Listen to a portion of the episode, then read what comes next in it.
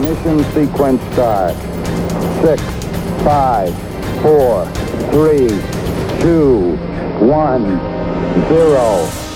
Welcome to Ignition, a radio show and podcast for the new evangelization. I'm your host, Dr. Chris Burgwald, and we want to launch your own efforts to explain the Catholic faith and to invite others to live it. Before we get into today's topic, we want you to know that we love listener feedback. So if you've got questions about today's episode or if you have ideas for future episodes, please contact us. There are two easy ways you can do so. Email us at ignition at sfcatholic.org, or you can tweet at us at sfdiocese and use the hashtag ignition.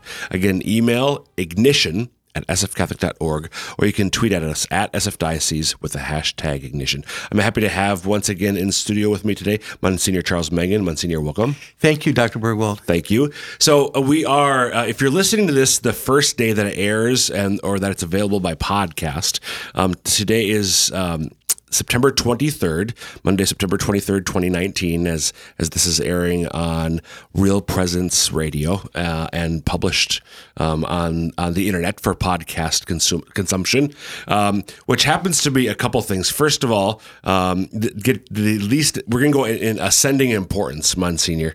Um, it is my birthday. I won't tell how old I am. It's also the birth, birthday of Jack Reel, so happy birthday, Jack! Oh. Um, and it is most importantly what we're going to be. Ta- we're not going to be talking about myself nor Jack. We're going to be talking about um, Padre Pio, Saint Padre Pio, whose feast day is today. Um, a, a, modern saint, Italian saint. Many people know about him, and we're going to talk about him a, a little bit today and some of the the fascinating aspects of his life. But before we do that, why don't we introduce ourselves to our listeners? Mr. Mangan, in case, case somebody hasn't heard of you before, would you mind telling us a little bit about yourself? Yes.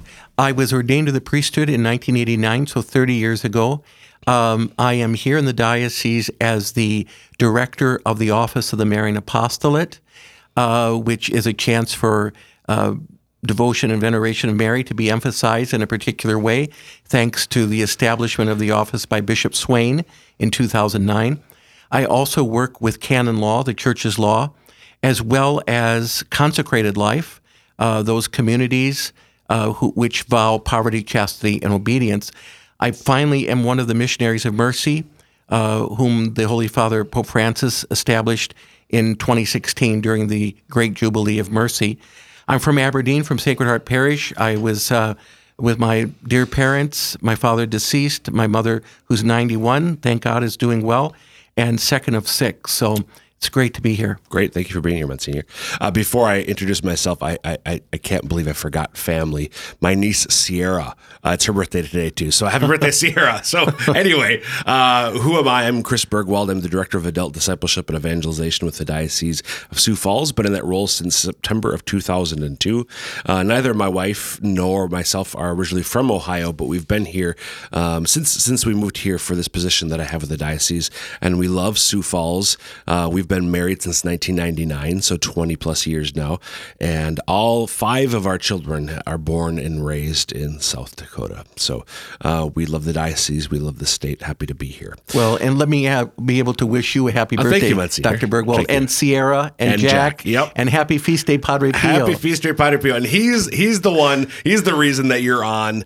Um, really, because for me, Monsignor, you know, I, these are the little things. For most of my well, to this point in my life, most of my life, there wasn't uh, uh, a feast, a saint's feast on my birthday, which is okay. There's a lot of days that don't have saints in the universal calendar. We talked about that in last week's episode when we looked at the four Marian feasts. But in the early 2000s, was it 2002? Yes. Padre Pio was canonized, and his date, the date of his feast day, was my birthday. So I was so excited because finally I had a saint whose feast day was on my birthday. Um, and and really um, an extraordinary. Well, all of the saints are extraordinary, Yes. but maybe because he's so modern, we have we have literally photographs of him. I'm I'm guessing maybe even some uh, television or camera uh, footage of him. Uh, he's particularly well known, but there I think some particularly ordinary, extraordinary um, f- aspects of his life. So I wanted to have you on just to um, tell, well, frankly, myself, me, but also listeners, our listeners, a little bit more about this great modern Italian saint. Well, Dr. Burgwald, there's so much to say about Padre Pio.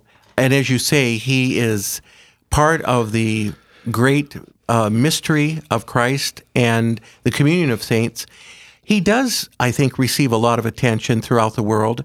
I, as you say, I think a lot of it has to do with the fact that he is truly part of our time and part of our, uh, our, you know, our era. He really is, having died in 1968, so Right. 51 years ago. Um, Padre Pio was a man from Italy. Uh, his name was Francesco Forgione, was his name in the world. Francesco, so his baptism name was Francis. Francis. And uh, So, so for an Italian, that means almost certainly named after Saint Francis of yes, Assisi. great devotion to Saint Francis of Assisi, as so many Italians to this day Yeah. do, and people throughout the world. Um, this young Francis uh, came from a very devout family, and uh, from a very early age, it was seen that he had special gifts and also great love for the Lord, and the Lord great love for him as he went on, uh, it was determined, and he would share with his parents, he really felt the call to the priesthood and to the religious life. He joined the Franciscans. Now, many of our listeners will know that there are various schools or families in the Franciscan uh, order. Right. And he would be part of what we call the Capuchins. So the Franciscan Capuchins, Capuchins, or if you will, the Capuchins Fan, uh, Franciscans. Um, and uh, Padre Pio, as a young man, was very much called to this.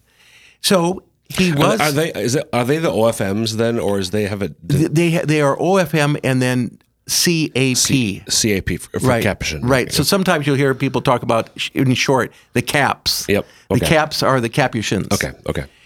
Well, Padre Pio uh, was uh, had a certain cross of poor health, and uh, so it was a struggle in terms of the seminary formation. His father actually came to the United States to work on behalf of the family to send money home, and that was not unusual. And even, of course, today, uh, perhaps not so much sending money home to Italy, but certainly sending money home to many of the Latin American countries. We certainly have that uh, present today. Well, he became a priest, and at a certain time, he was given the stigmata, the wounds of Christ, in his hands and his feet. And this was not something that Padre Pio desired. In fact, he begged the Lord to take it from him. And this was a suffering for him for many years. So so just uh, um, okay. I want to back up a little bit. Name change. I want to come back to the stigmata because I have questions about that. But the name change. His, how did he become Pio? Yes. Well, And what does that mean? Yes. Um, many of our listeners will know that it has been a common practice for someone who joins a religious order to receive a new name. The whole idea of this newness in Christ. Now, currently, in some places, religious orders uh, will have the candidates keep their baptismal, baptismal names. And this we've seen especially since the Second Vatican Council.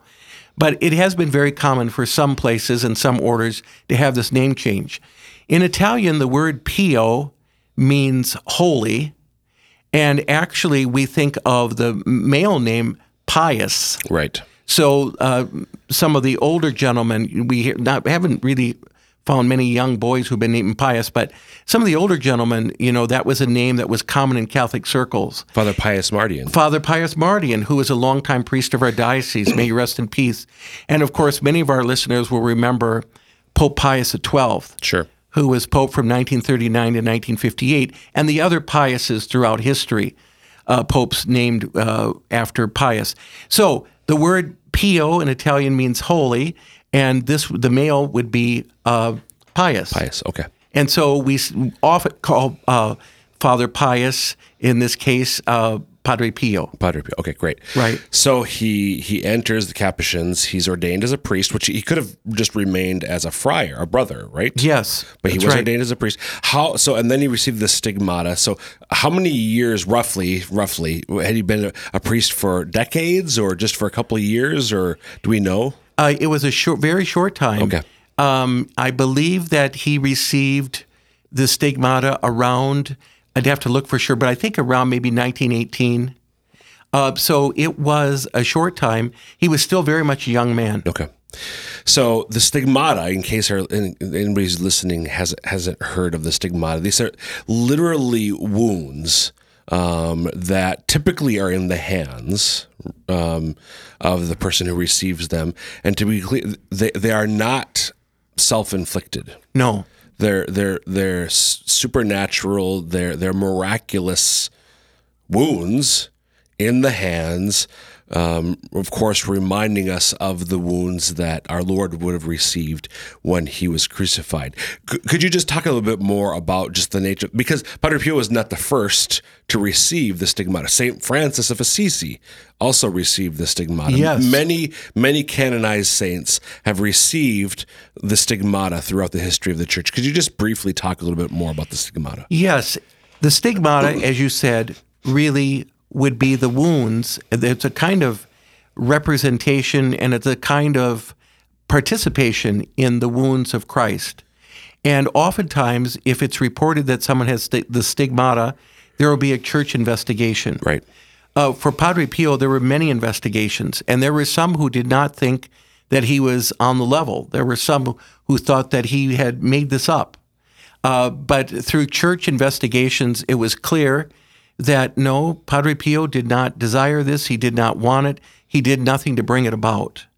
Um, but I would, I think you would say that the stigmata, although rare, um, it's another op- opportunity for some to someone to be more conformed closely to Christ by way of these physical wounds. Uh, some of the saints even had what was called the invisible crown of thorns, uh, the crown of thorns around their head, that they also experienced that. Um, another example, Dr. Burgwald, would be many of our listeners perhaps at least have heard of St. Gemma Galgani, who was a young Italian woman uh, who wanted to be a Passionist sister who also had the stigmata. Um, and generally, it's in the hands, as you say, and oftentimes in the feet as well. And uh, for Padre Pio, this, I think you would say, was a great cross for him and a great suffering throughout his adult life. because they are painful. They're painful. They're painful. Yes. And so this is why you sometimes see uh, photographs, black and white, but also color, of Padre Pio saying mass wearing gloves Yes, exactly. because the wounds bled. The wounds would bleed at times, and so he would have a glove or a mitten or some kind of covering of this wound. Right. Um, and yes, you mentioned earlier wondering about whether we have videos of Padre Pio. There are a number of things online, hmm. especially of Padre Pio offering Mass and sometimes a meeting with people. So Okay. some of our folks might be able to find some of that. Great, great. If you're just tuning in, you're listening to Ignition, a broadcast for the New Evangelization. I'm Dr. Chris Burgwald. I'm here today with Monsignor Charles Mangan, and we're talking about a modern um, canonized Italian saint, Padre Pio, uh, who was canonized, who died rather in 1968 and was canonized in 2002. And two. Two. Yes. Okay, so we, we've been focusing sort of his earthly life, his early life rather, um, and we're just um, spending some time talking about the stigmata, the wounds of Christ that he had. What else in in the fif- 14 minutes or so that we have left, Monsignor, in this episode would be important to know about Padre Pio? Padre Pio had great devotion to Christ, great devotion to Mary, and had great love for the church and was totally obedient to his superiors. I think that this idea of obedience is one that is not always given certain respect today. Um, the idea that you know each of us is numero uno, each of us is number one. We should plot our life the way we want. We should do this and plan and be aggressive and so on. And yes, while there is a certain taking ownership of our lives, which is important, we also have to remember, as Padre Pio did, that life is a gift and that God is the one who determines what we're supposed to do. So uh, Padre Pio was very obedient to his superiors, especially when he was being called into question as to the validity of his stigmata. Um, he also was involved in the famous House of uh, Relief for Those Who Suffer, which today is one of the most modern hospitals in Italy. Um, he was accused of financial wrongdoing and so on. Uh, it just, you know, you kind of look back on that and, and shake your head. But um, he went through those sufferings. He accepted the church's determinations and he was humble to the end. Let's also not forget he had great love for the Mass. And uh, there are many people today still living who attended his Masses and who commented on the fervor and the devotion with which he offered the Mass. Um, I was told that um, the Masses had to begin as early as five in the morning just because there were so many people who wanted to come. Uh, and uh, obviously, the monastery there at San Giovanni Rotondo, where he lived in Italy, uh, there were a lot of various things going on. So the Mass had to be very early. Uh, but yet, all kinds of people would come early for his Masses. Um, and so, a person who was in love of God and also cared for the people of God, he um, exercised a very large um, uh, apostolate, if you will, of writing letters. Uh, many, he received all kinds of letters, and he wrote many letters to those whom he called his spiritual children. So he gave spiritual direction to many people. And of course, um, it would be a odd program about Padre Pio if we didn't mention his ministry in the confessional. Right. Uh, he would spend at times 16 hours a day hearing confessions. Um, and there were all kinds of people, from the famous and the wealthy to the poor and the humble, who would go to him and want their sins forgiven. I'll just give this little anecdote. Um, there was a soldier from England who had a chance during World War II to go to Padre Pio for confession. And later, the soldier recounted the story.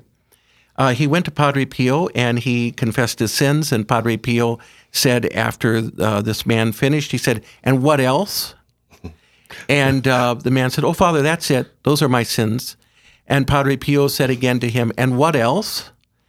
And the man said, Father, I can't think of anything else. Padre Pio then described uh, the sins that this man evidently had forgotten. And the man was embarrassed, uh, as uh, any of us would be. And Padre Pio wasn't doing this for embarrassment. Right. It was to help this man bring forth what needed to be brought forth in the confessional so that he could be forgiven and start again.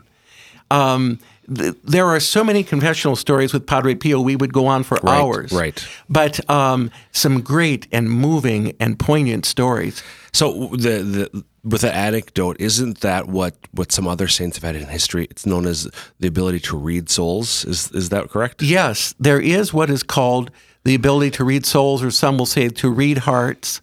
The idea that uh, God allows some confessors to know what is going on in the soul or the heart of a person, even without being told. Right. Does this happen often? I wouldn't think so. Right. Uh, but uh, nevertheless, it's something that God does allow. Interestingly, our lead- readers or listeners would like to know at the same time Padre Pio was hearing confessions, there was a very holy priest in Croatia, also a Franciscan, by the name of Father Leopold Mandić. And uh, he is now canonized saint. And it was said that he also had the ability to read hearts. And I remember a couple years ago, both the body of Padre Pio from San Giovanni Rotondo and the body of uh, Saint Leopold, whom I think is buried in um, Padua in Italy, were brought to St. Peter's Basilica. And the bodies of these two great Franciscans were there at the time so people could venerate Wow. and honor their bodies. Well, uh, a couple things with the the, the confession um, remarks.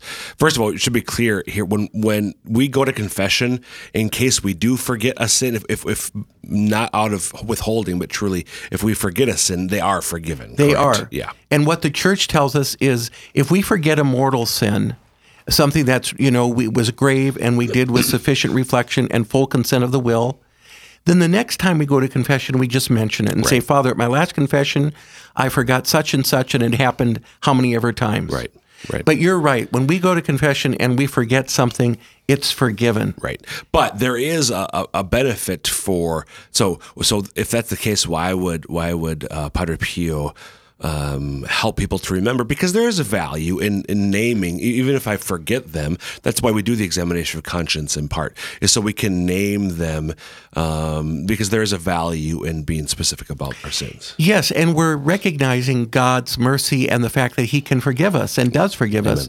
And also, there's this sense of knowing ourselves better. So if I come to to grips with my own sinfulness, I can better take the precautions the next time to avoid those sins. My other question, uh, Monsignor, with with saints like Padre Pio, and I think of also of um, Saint Jean Marie Vianney, who also uh, the French uh, priest who spent hours a day, also in the confessional at times. What is it about um, men like these, priests like these, why people would flock to them for to, for confession? Because I can go to any priest and be forgiven of my sins. Um, and yet there are what, what what is it about someone like Padre Pio that that that drew people to him, especially for the sacrament of reconciliation? Really, I think we'd have to say that their uh, reputation for holiness preceded them. Mm. So whether it was Saint John Vianney or Padre Pio, the people of God got to know that these two men were very close to God and that they were offering the service that the church offers in the confessional.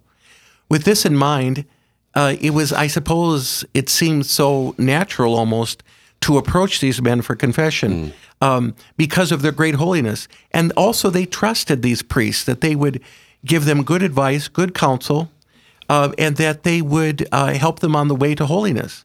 It's been said that at times Padre Pio was was rather stern. Mm. Um, but it wasn't a kind of anger or hatefulness. It was, uh, you know, almost kind of saying, like a dad or a mother would say to us, Look, child, this is serious, mm. you know, serious business. And we have to put our attention on the Lord. Uh, I think that that's, uh, you know, a priest in the confessional obviously always wants to be kind and gentle, but there is a certain seriousness that is also required. Okay. Great. So, Monsignor, we've got about five minutes to go in this episode. What else uh, would be worth our listeners knowing about this great Saint Padre Pio?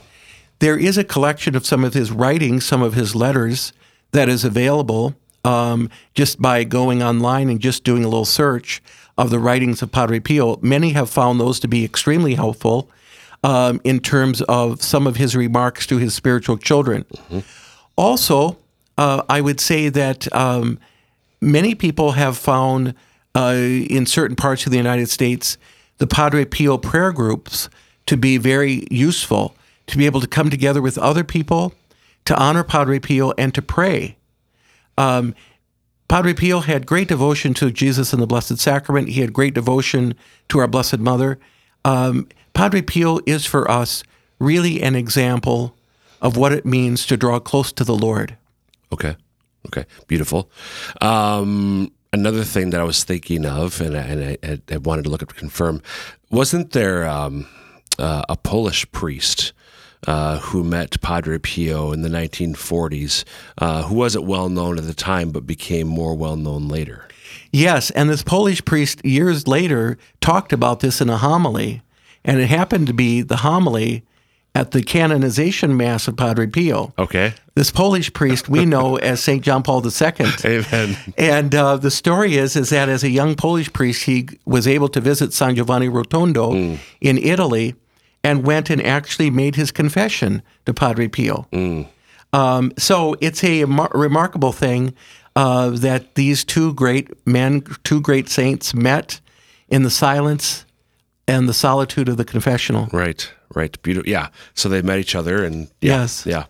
Um, just in the few minutes we have left, any other thoughts, Monsignor, on Padre Pio? Really, Dr. Burgwald, I would say um, I think we keep going back to this notion of being grateful for whatever God is calling us to. Uh, Padre Pio was a tremendous man, but he would have done anything for what the whatever the Lord asked of him. Mm-hmm. He asked him to suffer a lot. He asked him to be in the public eye a lot. And I, you know, there are some parallels here with Mother Teresa, mm. Saint Teresa of Calcutta. Um, neither one would have desired fame or reputation, and yet both were asked to succumb to that and to surrender to mm-hmm. that. And both were asked to carry heavy crosses. But let's look in both cases, Padre Pio and St. Teresa of Calcutta. And of course, St. Teresa of Calcutta, her feast day is also this month in September. Mm-hmm. Um, we see two people with incredible love for the Blessed Sacrament, Christ in the Holy Eucharist, incredible love for Mary, our Mother, and incredible love and devotion to the Sacrament of Penance, and desire to confess, and in the case of Padre Pio, to offer absolution to the people of God. Okay. And would you say, is there any particular reason why we might seek out the intercession of Padre Pio. I, I, don't, to be honest, I don't know what he's the patron saint of, what the particular things are that people, why people would invoke his intercession. But, but to the degree that you you know, what would be the things that would cause us to seek out his um, among the thousands, tens of thousands of canonized saints? Why might we seek his his intercession in particular?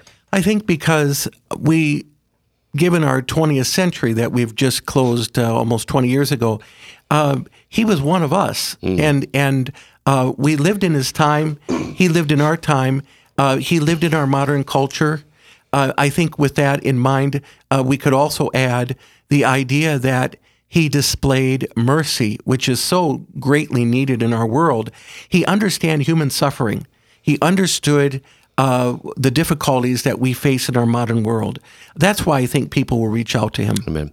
Now, I just in the minute we have to go two more more extraordinary things that I want to briefly mention to confirm them because I think I've heard that they're the case. Um, among the the gifts that he was given, we talked about the stigmata. Didn't he also have the ability to bilocate? Have you heard that before? Yes, yes, he was able to bilocate. There is a uh, incredible stories about that. We'll probably have to have another yes. uh, time together, ignition, to talk about that. But yes, uh, he was he was seen in other places. He did never left Italy, and he was seen in other places. So he was in two places simultaneously. Yes, uh, and relatedly, I this one that he had the ability to even levitate.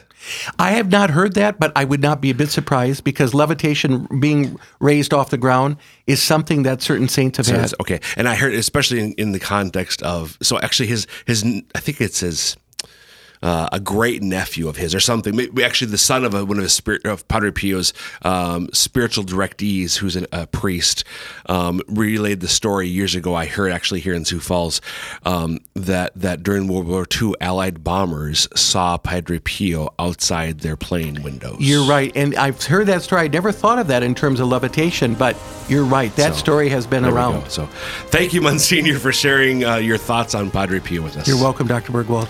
And that will wrap up this episode of Ignition. Again, you can email us at ignition at sfcatholic.org org, or tweet at us at sfdiocese, use hashtag ignition. If you have any questions about today's episode with Monsignor Mangan about Padre Pio, or if you've got ideas for future episodes. And until next time, dear listeners, may Almighty God bless you, the Father, the Son, and the Holy Spirit. Amen. Amen.